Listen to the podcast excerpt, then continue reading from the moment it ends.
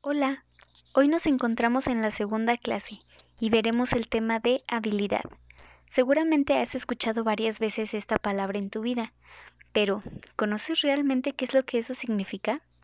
Aquí platicaremos sobre algunas habilidades, la diferencia que existe con las aptitudes. De primera instancia podrían sonar como lo mismo, habilidad y aptitud, que ambas son capacidades humanas. Sin embargo, ojo aquí, las habilidades son las que se pueden adquirir con práctica y las aptitudes son innatas, es decir, que naces con ellas y se dan de forma natural. Vayamos aprendiendo un poquito más por medio de un test. La primera, creatividad. La creatividad es una aptitud o habilidad. La creatividad es la capacidad de crear cosas nuevas, pensar soluciones originales, y es algo con lo que se nace. Las personas con esta capacidad tienen un don para siempre decir o hacer algo inesperado. Se les ocurren ideas que a nadie más se le hubieran ocurrido. Por lo tanto, es una aptitud. Siguiente. Persuasión. Aptitud o habilidad.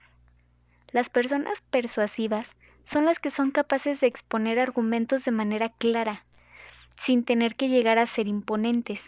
Son los que te dicen su opinión con argumentos y logran convencerte de lo que están diciendo. Esta es una habilidad, porque se puede trabajar para lograr adquirirla, con ejercicios, comprendiendo la mente de los demás, trabajando con seguridad personal, entre otras cosas. La que sigue, iniciativa, aptitud o habilidad.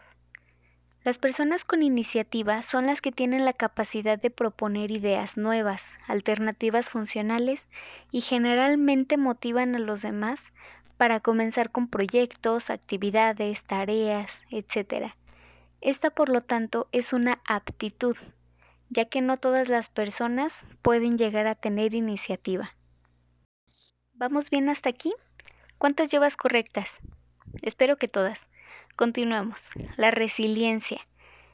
La resiliencia es la capacidad de aceptar las situaciones adversas de manera objetiva, siguiendo a pesar de las dificultades. Por ejemplo, si alguien se queda sin trabajo es complicado por la situación familiar, necesita el dinero para mantenerse. Entonces, es la forma de reaccionar ante los problemas, siendo conscientes de eso, poder pensar en alguna solución para salir adelante. A lo mejor conseguir otro trabajo o comenzando un negocio o alguna solución. En fin, la resiliencia es como tal la capacidad de recuperarse ante situaciones adversas. Y es una aptitud, es innata, algo con lo que ya se nace. Último ejemplo, el liderazgo. Es una aptitud o habilidad. El liderazgo implica guiar a los demás compañeros formando parte del procedimiento como de la solución. Normalmente son las personas que delegan responsabilidades, trabajan junto con los del equipo, coordinan y toman en cuenta a sus compañeros para darles las mejores opciones de solución.